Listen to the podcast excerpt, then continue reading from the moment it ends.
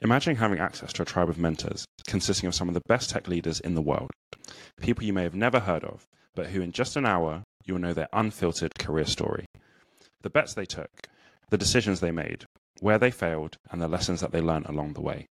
Welcome to the What Makes You Tick podcast. Hello, I'm Tolu, aka the Podfather, and I'm the host of the What Makes You Tick podcast. And I am Richard. I am the owner of Tick Talent, and we sponsor the pod. Richard Washington, aka Tick Tick Boo. it was definitely not my nickname. Podfather, okay. please. My name is very beige. It's Richard, and I like it. No. you can keep it. You can keep it. So, this week's episode is Chris O'Connor. And one of the things that I found really interesting about Chris when I was connecting with him was that he was in the Peace Corps. And when I lived in America, my housemate or my roommate in America was in the Peace Corps and it changed his life. So I was really mm. intrigued to see what happened to Chris. What did you think of the episode? Yeah, exactly that. The first thing that comes across when you listen to this is that he's got worldly experiences, taking himself massively outside of his comfort zone, and absolutely loves to work with people, support them, and develop them. And is the fact that he's got real lived experience of going to work with people where he had to learn a different language to communicate with them and then coach them on mm. businesses is just incredible. He's a highly ambitious person. In fact, he works at a business called Ambition. and he's progressed through that business and he's on this really, really great career path to become a CRO. And I absolutely mm. believe that he will get there. So we'll put a link to his profile in the comments so people can listen because I think he's a great person to to have in your network and follow the story of. But mm. A great example of a young American who's pushed himself way outside the normal way of doing things and he's got a very clear mission. His purpose, the things that make him tick, I think there's a lot of lessons for everyone to take forward into their careers. So, Definitely. without further ado, let's roll the pod. Welcome to the podcast. Great to connect again. Yes. So we have quite a lot of like really cool random things in common. So I'm really looking forward to this conversation. Had a really good initial chat with you, I think last week. So looking forward to delving a little bit deeper into your career journey and what makes you tick. So, would you mind starting by introducing yourself to everyone that's listening? Absolutely. Uh, Chris O'Connor.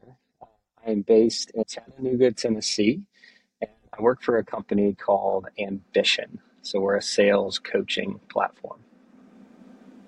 So, I would love to hear a little bit more because I was looking through the Ambition website. So, what in two minutes, what is their ambition, pun intended, and what is it that you guys exactly do for salespeople? Yeah, the original idea that got us started as a business was in the States here, fantasy football is such a big thing around American mm. football, right? And the competitiveness and gamification of that is is a lot of fun. And so our founders thought, wouldn't it be cool if you had something like that for the sales environment? It's very KPI driven, it's very goal driven let's gamify that, make it fun, and recognize employees for wins and things like that. So that was the original idea. Over the years, it's it's morphed into what we call ourselves now a sales coaching platform because gamification is a an important component of mm. sales performance management, but coaching is also a big part of that as well. And so the mission really is to unlock the potential within each employee. We know that there's this kinetic energy, this motivation that sometimes you have to pull out. Mm. And and so we allow sales leaders to do that within the platform, making it really structured to coach, motivate, and recognize employees along the way. I think that's a really cool evolution because it takes not just the outcome, but then it also owns the process of getting people to the outcome. So make sure you're getting there in a good way. So when I was looking through the website, I thought that was really was a really cool thing to be doing. So how long have you been there for? So I've been here for coming up on four years. So okay. prior to coming to Ambition, I was actually a customer myself. Okay. So I was leading a sales team and I was looking for tools that would really help maximize my efforts and mm. Came across Ambition. So we purchased the tool, was using it for about a year, and then was like, I really love this concept and mm. got to know the people. I really love the people as well. This may be a company I should go work for. Long story short, that we made that happen, and that was four years ago. Okay. That's amazing. And would you mind talking through your career journey from when you started, so college, leaving college, if you went to college, and then what you did to progress you to where you are now? For sure. So I went to a small college in Virginia here in the States, and it's called Emory and Henry College. And okay. the primary reason I went to this university is I got a college scholarship for soccer. And that kind of attracted me to the university, but also loved the small school liberal arts environment. Felt like I got a really good education. My my focus area was international business. And uh, so was really lucky, got a chance to study abroad a bit, went to China for a summer and and that was fun. So I felt like I got a, a really good education. And then graduation for me was 2009. And if you remember, okay. that's when the global recession was happening. And yeah. there weren't a lot of jobs for recent grads. Most of my schoolmates were all going back to grad school as opposed to entering the job market. And I was lucky to find a job for a company called Sealed Air. It's a large plastics manufacturing company and global company. And uh, I will say I, I, had a great experience there, but I will say it, it was a very unique experience in that my role, I was working in a global customer service center. So there were about 350 customer service reps in mm. this office. And it was my job, my sole job was to convince our customers to purchase online instead of purchasing through these customer service reps. And so Very you can see where this is going. yeah. yeah. After a few months, people in the office caught wind of they didn't know before. My, they didn't know. And I was not well liked within that office. And that certainly led to it being a suboptimal experience yeah. in my first job. Very lucky to have a job at that point, but it certainly led me to consider other options, which okay. is when I made the big decision to transition after two years at Sealed Air to the Peace Corps. Okay. Very Would you mind explaining a bit about what the Peace Corps is? Because we'll have some UK people and some US people, and it's not that it's not that known here. So would you mind explaining a bit more about that? Sure.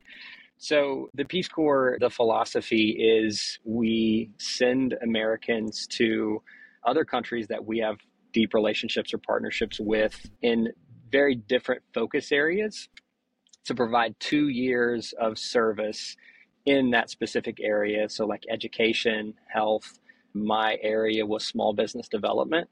Yeah. And so the idea is that you embed in those communities. So, unlike a lot of other charity or philanthropy arms where you go and spend a couple weeks, give them a lot of money, and then come back, you live and integrate, you learn the language, you do everything that the locals might.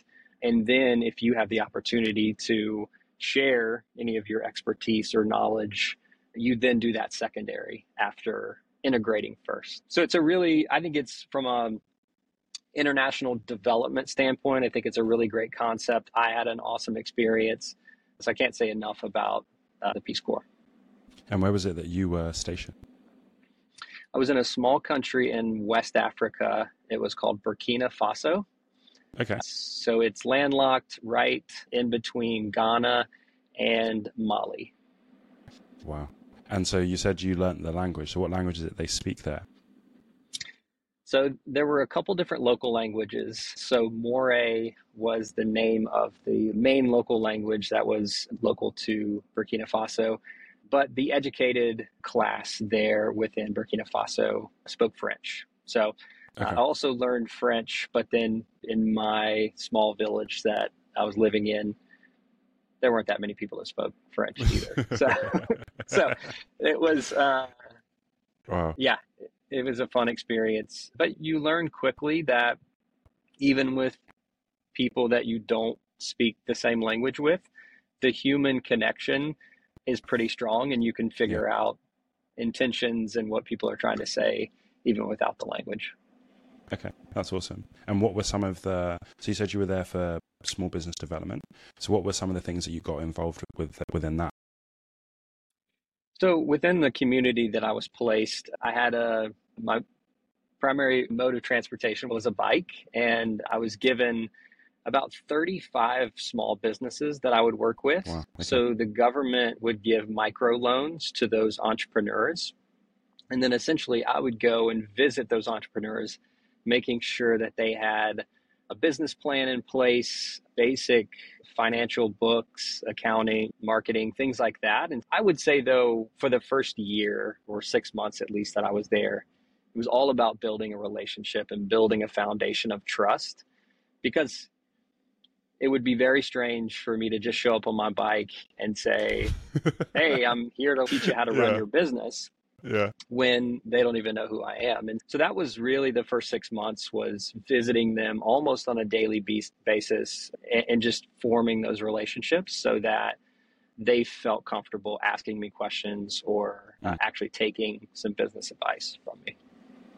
that's a very different dynamic from where you're almost working against the community in your old company. And it's kind of like secretive like no one really knows.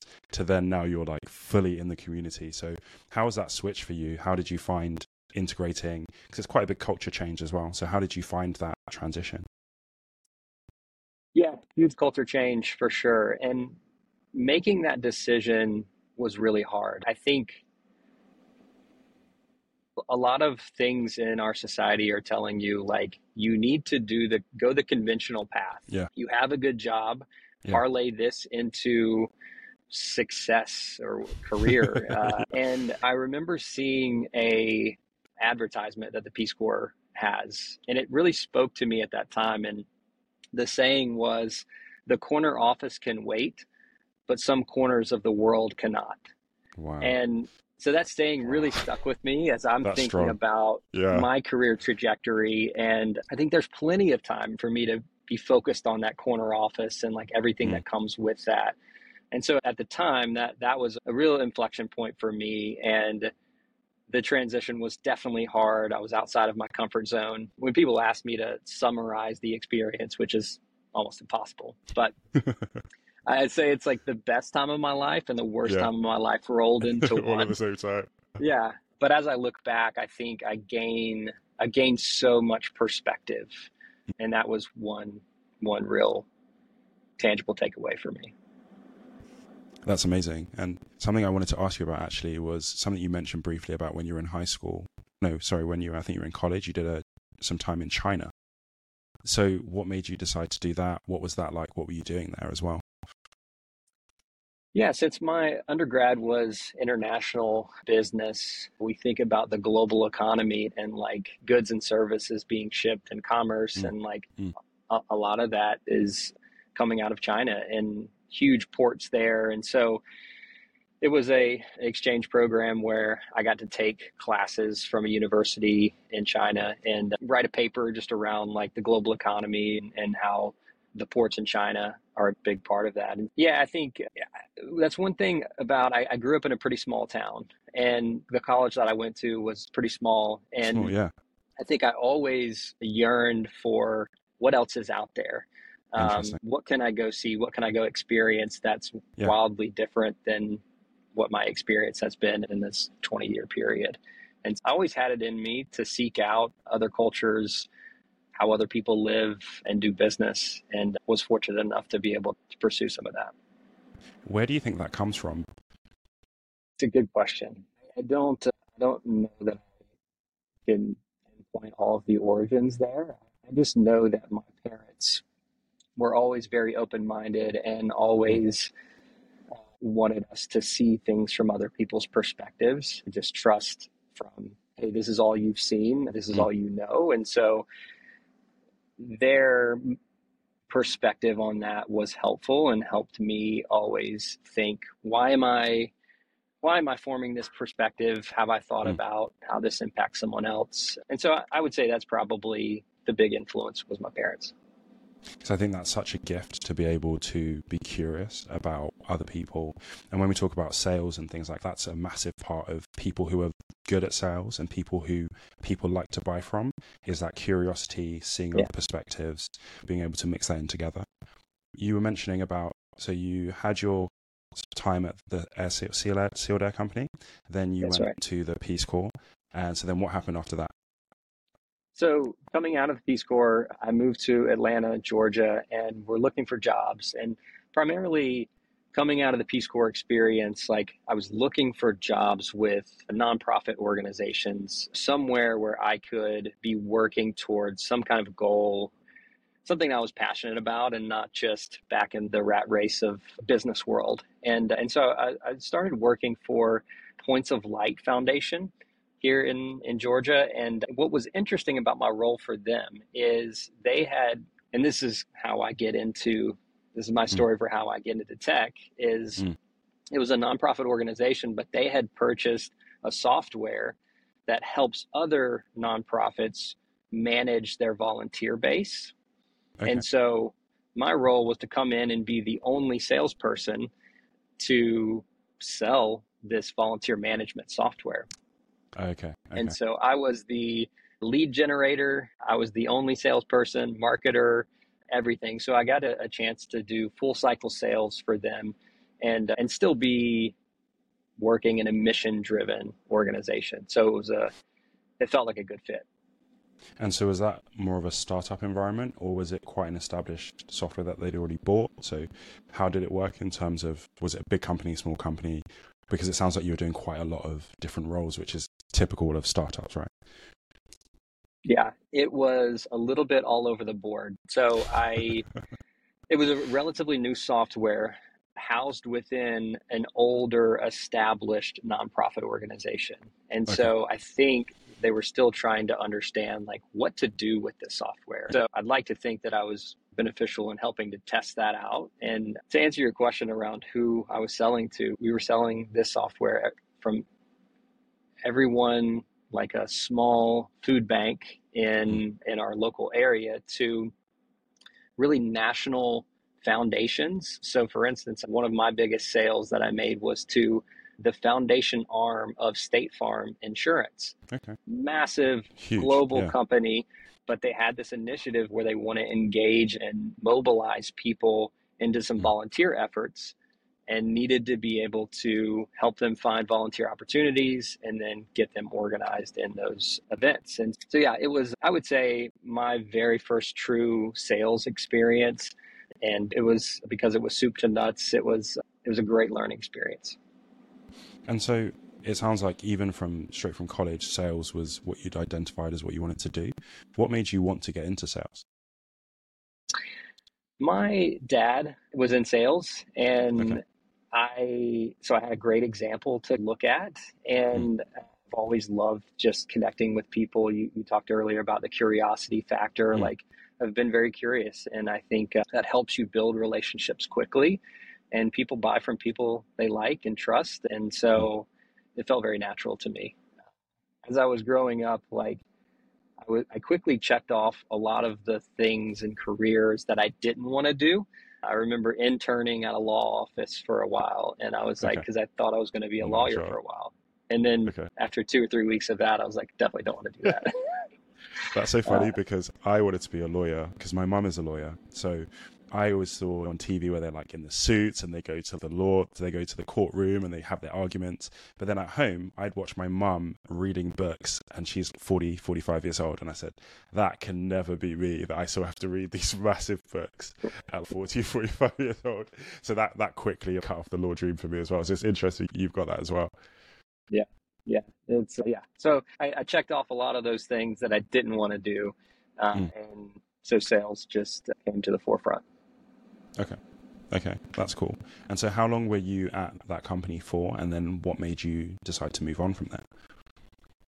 So I was there for a couple years, and they decided that they were going to sell this software, and so I was forced to figure out what my next steps are, which ended up being a great thing. I needed a change at that point. I probably would have stayed longer if they hadn't made that decision. It was good. My next my next step was actually what a lot may be considered as a step back. Okay. I went and worked for a company called supply.com and they the position they offered me was a sales development rep position which going from a full cycle sales rep to now just you're the lead generator the cold caller who's going to start up these opportunities but the interesting aspect that they offered me in this role was I was the very first person in this position and hey we want you to do the role but we also want you to build out the playbook for what a hmm. department could look like. And hmm. then once we feel comfortable with the economics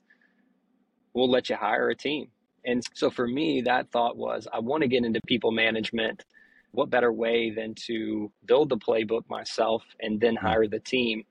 And so it felt at the beginning like a little bit of a step back but for a good opportunity, maybe a longer trajectory that gets me to where I want to be. And that is the opportunity that that really got me into people management, which is where I've been ever since. And uh, it's it's where I love now, like training and coaching and helping people find success on teams. And so, how old were you at that time when you started to set your sights on being a people leader? I was probably 27 at that point. Okay. Yeah. And you mentioned that you needed, you probably needed a bit of a change. What were some of the things that, in hindsight, you can see that kind of signified that actually a change would have been good at this point in your life? I think at that point I had realized that because while I was in sales from the beginning, I, I had always thought this is just for now. I will, I'll find something else to do. But it's I guess at that point where I was like, no, this makes sense for my career. There is more growth and more development and quite a bit of upside here for me. And similar to to the purpose and the mission that I felt working for a nonprofit and working in the Peace Corps, I was getting leading people, providing an opportunity for folks. And so those are some certainly things that I realized around that time in my life. That makes sense. And so you mentioned, so you started that company, supply.com. And so how long were you there for? What were you able to build in terms of the team that you, that you were able to build at that time? Yeah, we, I was there for probably three years, I think, if my memory serves me well. It, it the first six months was purely me being the only sales development rep in that role at about the six, seven month mark the company felt good enough for me to start hiring. And we grew the team. And after a year and a half, two years there, I moved into a different department of the company where I was able to lead another sales team as well. And uh, yeah, it was a it was a very transactional sell. It's a very high paced sales environment. Certainly a fun, fun working environment to be in. That's cool. And what were some of the things that you were looking for in people that you were building your team with? Because it's very different building a team from scratch, even from when you've inherited some people and then you have to build out around that. So, what were some of the things that you were looking for when you were trying to hire to build your team? There's a lot there, but I think folks who are problem solvers was first and foremost very important because we were still a bit in startup mode and there wasn't an answer to all the questions that people might have and so bringing on a hmm. team of folks who were okay with a little bit of uncertainty and wanted to dig in and figure out the right things and i would say the first two or three hires i didn't have the full playbook built the first two or three hires were the playbook. They helped me figure out what's working, what's not working. We, we tested, we A B tested a lot of things in that first year. And I think someone that's a problem solver certainly was number one on my mm. list of folks when I was looking for.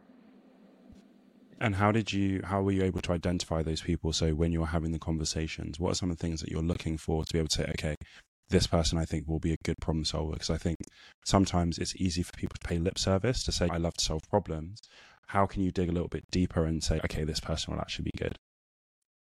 I think it's a combination of digging into some of the experience they've had professionally. So, like, hmm. really uncovering what kind of environments did you work in? What kind of ownership or responsibility did you have in those? And give me like specific scenarios of like when you faced hard times. But I think also there was a lot that could be pulled from their personal lives as well. So, certainly, I'm looking at what have they done in professional setting, but like personally as hmm. well. What challenges have you overcome? What hmm. scenarios have you encountered where you have to really get creative, think on your feet, and overcome some obstacles? So that's a line of questioning that I would go down with a lot of these interviews. Cool. That makes sense. And what was the size of the team that you built when you were in that role? So the initial sales development group was six, and then when I moved on to another team, I think we had ten to fifteen on that group. Okay. And so yeah, so it was it was not a huge team, but starting enough. from 10 to 15 Yes. is enough. starting from just That's myself to that, yeah, it was it felt a like a lot of growth. change. Yeah, yeah, it's a big change. It's a big change. And then what happened after that in terms of your career journey? After that, I knew that I wanted to be in people leadership, and I got the opportunity to join another startup called Clockwise MD that was in the healthcare tech space and lead a team of sales development reps. And I was at that company for probably four years. We went through two different acquisitions and a merger. Wow. It was a very eventful four years, and Yeah. I learned a ton through that. But I think one constant that was really important was I had the same boss through that Mm. full time period, and she was really impactful. And while many teams and companies would have had a lot of turnover and a lot of instability during all those acquisitions and mergers, her teams remained very constant because of her leadership. I think that's one big takeaway from that time of, you could call uncertainty. What were some of the things that you learned from her during that time? Because it sounds like she's very good at managing and enabling people even through a lot of change and a lot of transition. I would say she's the first person I've ever met that was more often than not the quietest person in the room, but the wisest person in the room as well. You don't see that too often, people who love to have their opinions heard. And she was really great at listening and only speaking when she knew it was is critically important. And it was a great learning lesson for me. And I think another thing that she told me that I'll always carry with me is she said, Chris, if you can't ask your employees, or you can ask your employees, do you think, especially like in a sales environment, do you think I care more about you personally or about Mm. the numbers that you're contributing to this business? And if they can't answer that very quickly, that they know you care about them as a person more than those numbers, then you're doing Mm. something wrong. That should be Wow. a very easy question for them to answer. And so I think that helped really form my opinion on people leadership. It's about the person first. They have to know you truly care about them as an individual before any of their contributions or performance, things like that, because otherwise, you're not Mm. going to get the full person and they're not going to really enjoy working for you. I think that was a great lesson and learning and, and something that I'll always take with me. What are some of the things that you found effective in communicating that and making sure that people really understand that? And how do you match your actions with your words? What are some of the things that make that clear to the people that you lead? It's a good question. I think in sales, you've always got a number to hit, you've always got a deadline and a date. And so it can be a stressful position. And so I think when times are really stressful, that's when the true leader, leader qualities come out. So if I'm getting pressed from above, am I going to Mm. let that run down to my employees or am I going to be that person that says, no, like this is a goal we can hit. Here's what we're going to do to go hit it. We're not going to be frantic about it. And so I think that's, there's a lot of opportunities to show those leadership skills in a sales type position. And then on a really tangible level, every time you sit down and have a one on one with your employees, like number one, don't ever cancel those meetings. That's mm. one of the most important meetings of the week. And I think for some leaders, there's this tendency to say, oh, something more important came up. I can always move my one on one with you. But that's just the wrong signal to that employee. Mm. This meeting is not that important. I can move it. And so that's one thing. The, the second thing is how you show that you care about the individual is in that meeting, before you talk about numbers, before you talk about pipeline or goals, ask them how they're doing. Mm. And a lot of times I'll I'll say that to my direct reports, how are you doing? And they'll give me a short answer and I'll just dig deeper. I Mm. really want to know how you're doing and Mm. what your motivation level is coming into this day because you may have things going on outside of work and Not everybody wants to share those things, but the more that I can better understand you as an individual, I can understand how that's going to impact your performance in this role. And so I think there's it's always important to like start off those one-on-one conversations with a bit of a heat check. How are you doing? Mm. How are you feeling? Like mm. Mm. how was the weekend? That's really important before we jump right into it looks like you're behind on your quota this month. Uh, yeah. So so I think that those are some things I've found to be important.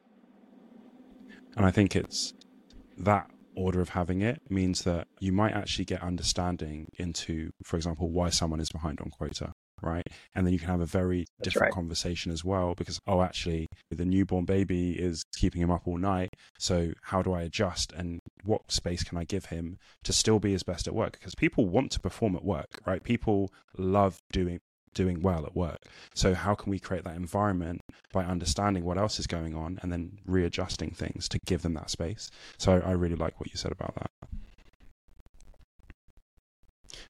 What happened? So, was that your last role before this one, or was there something else in between? It was. That was the company I was at where we purchased the software that I now sell. And yeah, that was the role right before where I'm at now. Okay, cool. And what is it that you have to do in your role now in terms of do you have a team or are you growing a team at the moment? What does that look like? Yeah, we when I first started at the company three and a half, four years ago, I was very similar to some past roles in that started off with a small team, but was tasked with a, a, quite a bit of mm. growth. And so when I started on, probably had four or five reps on the team. And then at its height, we grew to 24 and so was the wow.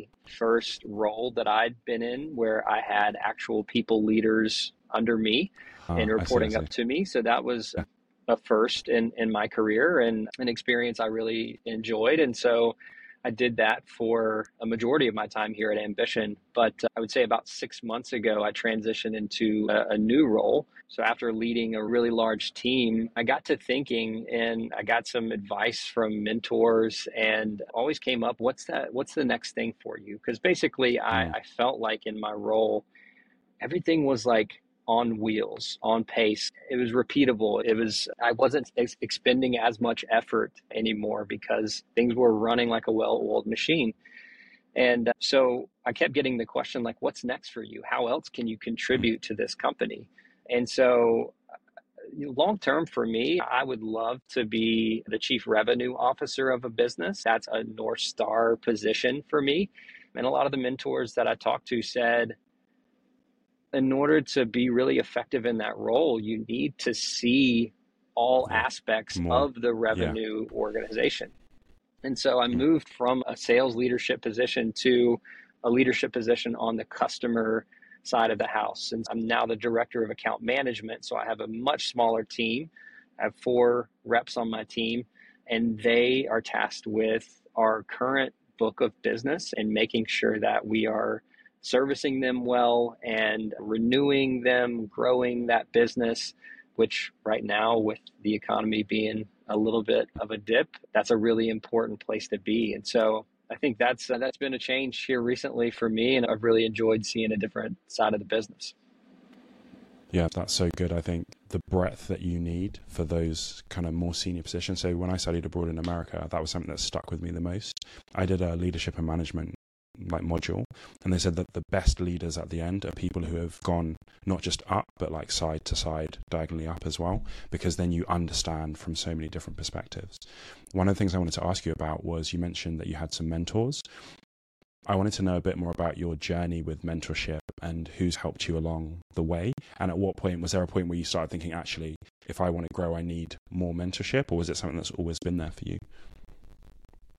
I certainly discovered that much later than I would like. I okay. I would inform as many people as will listen, like early on in your career.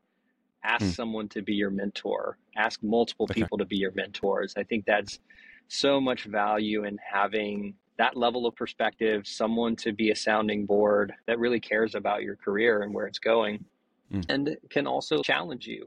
I, I think at certain points in my career, I wish someone would have said, Why are you making that choice? Right? Let's think hard about mm. that decision.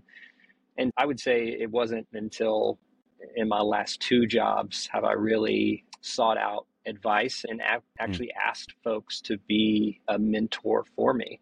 Yeah, c- can't say enough about how important that is, but I'm not the mm. best example of someone who's done well with that over the years. Do you think that the leader you had in your previous company was a bit of a catalyst for you to start to think about that kind of thing? I think so. I think so. I think that experience certainly opened my eyes to oh, mm. this is someone that does care about me and my professional yeah. career, regardless of whether I'm at this company or not. Mm. And I hmm. still, I see, yeah, I still talk to her this day, hmm. and mm. and so seeing that has also forced me to think about who should I be mentoring as well. Who is it that I can bring that same relationship to, and like really have them know that I care about them and their career and not so much just about the position that they're currently in. Because I found it interesting that you hadn't really mentioned too much about a leader in your previous roles, and that might be because you were you're starting things from scratch there. So the leadership lines can be a bit blurry with that because there's no function. So that was really interesting for me. That was the first real like leadership person that you really mentioned and the impact that had. Yeah, yeah. I like to say in my leadership journey, I have benefited just as much from having bad leaders as having good leaders. yeah, because, yeah. because I've seen the other side of the coin. I've seen the leader that mm. doesn't care about you as an individual and doesn't mostly just cares about your contributions from a sales perspective. And so I think as I look back, yes, you're right. It took me a while in my career to find a true leader to, to really follow. But as I look hmm. back, there's a lot of other leaders that I learned from, but maybe because they they weren't the best leader for me. Yeah. And I think that part of it is because sometimes because you're good at selling and you're good at hitting target, you get more responsibility, you get people under you, and people don't really get that training of this is how you be a good leader as well as a good salesperson. It's so true. It's so true. We're quick to promote people into leadership positions, but to give them no tools to be successful in those positions. And speaking in the ambition context, like the software that we sell is primarily focused for the frontline leader. So, mm. yes, we can there's a lot of value for the frontline rep. There's a lot of value for high level leadership position. But we think of the frontline leader as a force multiplier. So if yeah. they are doing like what's right and are mm. really effective in their roles, like mm. that can be massively impact impactful across the business. Otherwise, all of those frontline reps don't have a good example, don't have a great mentor, aren't coached well.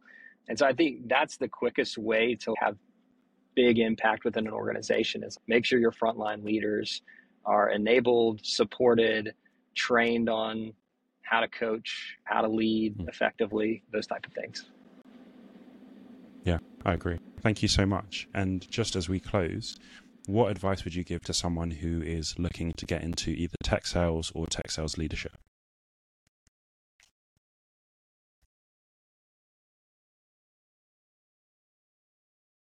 I would say take a look at what you'd be selling, take a look at who you'd be working with.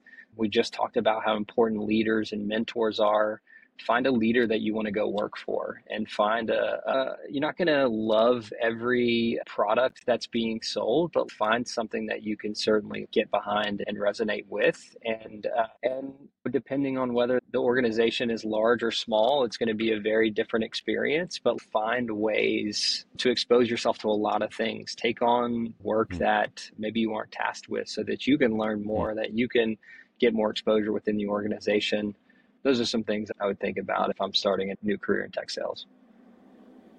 That's perfect. Thank you so much for your time today, Chris. It was a really fascinating hearing about your journey and the different things that you've gone through and just how you've come through that and you're continuing to grow and continuing to want to do more.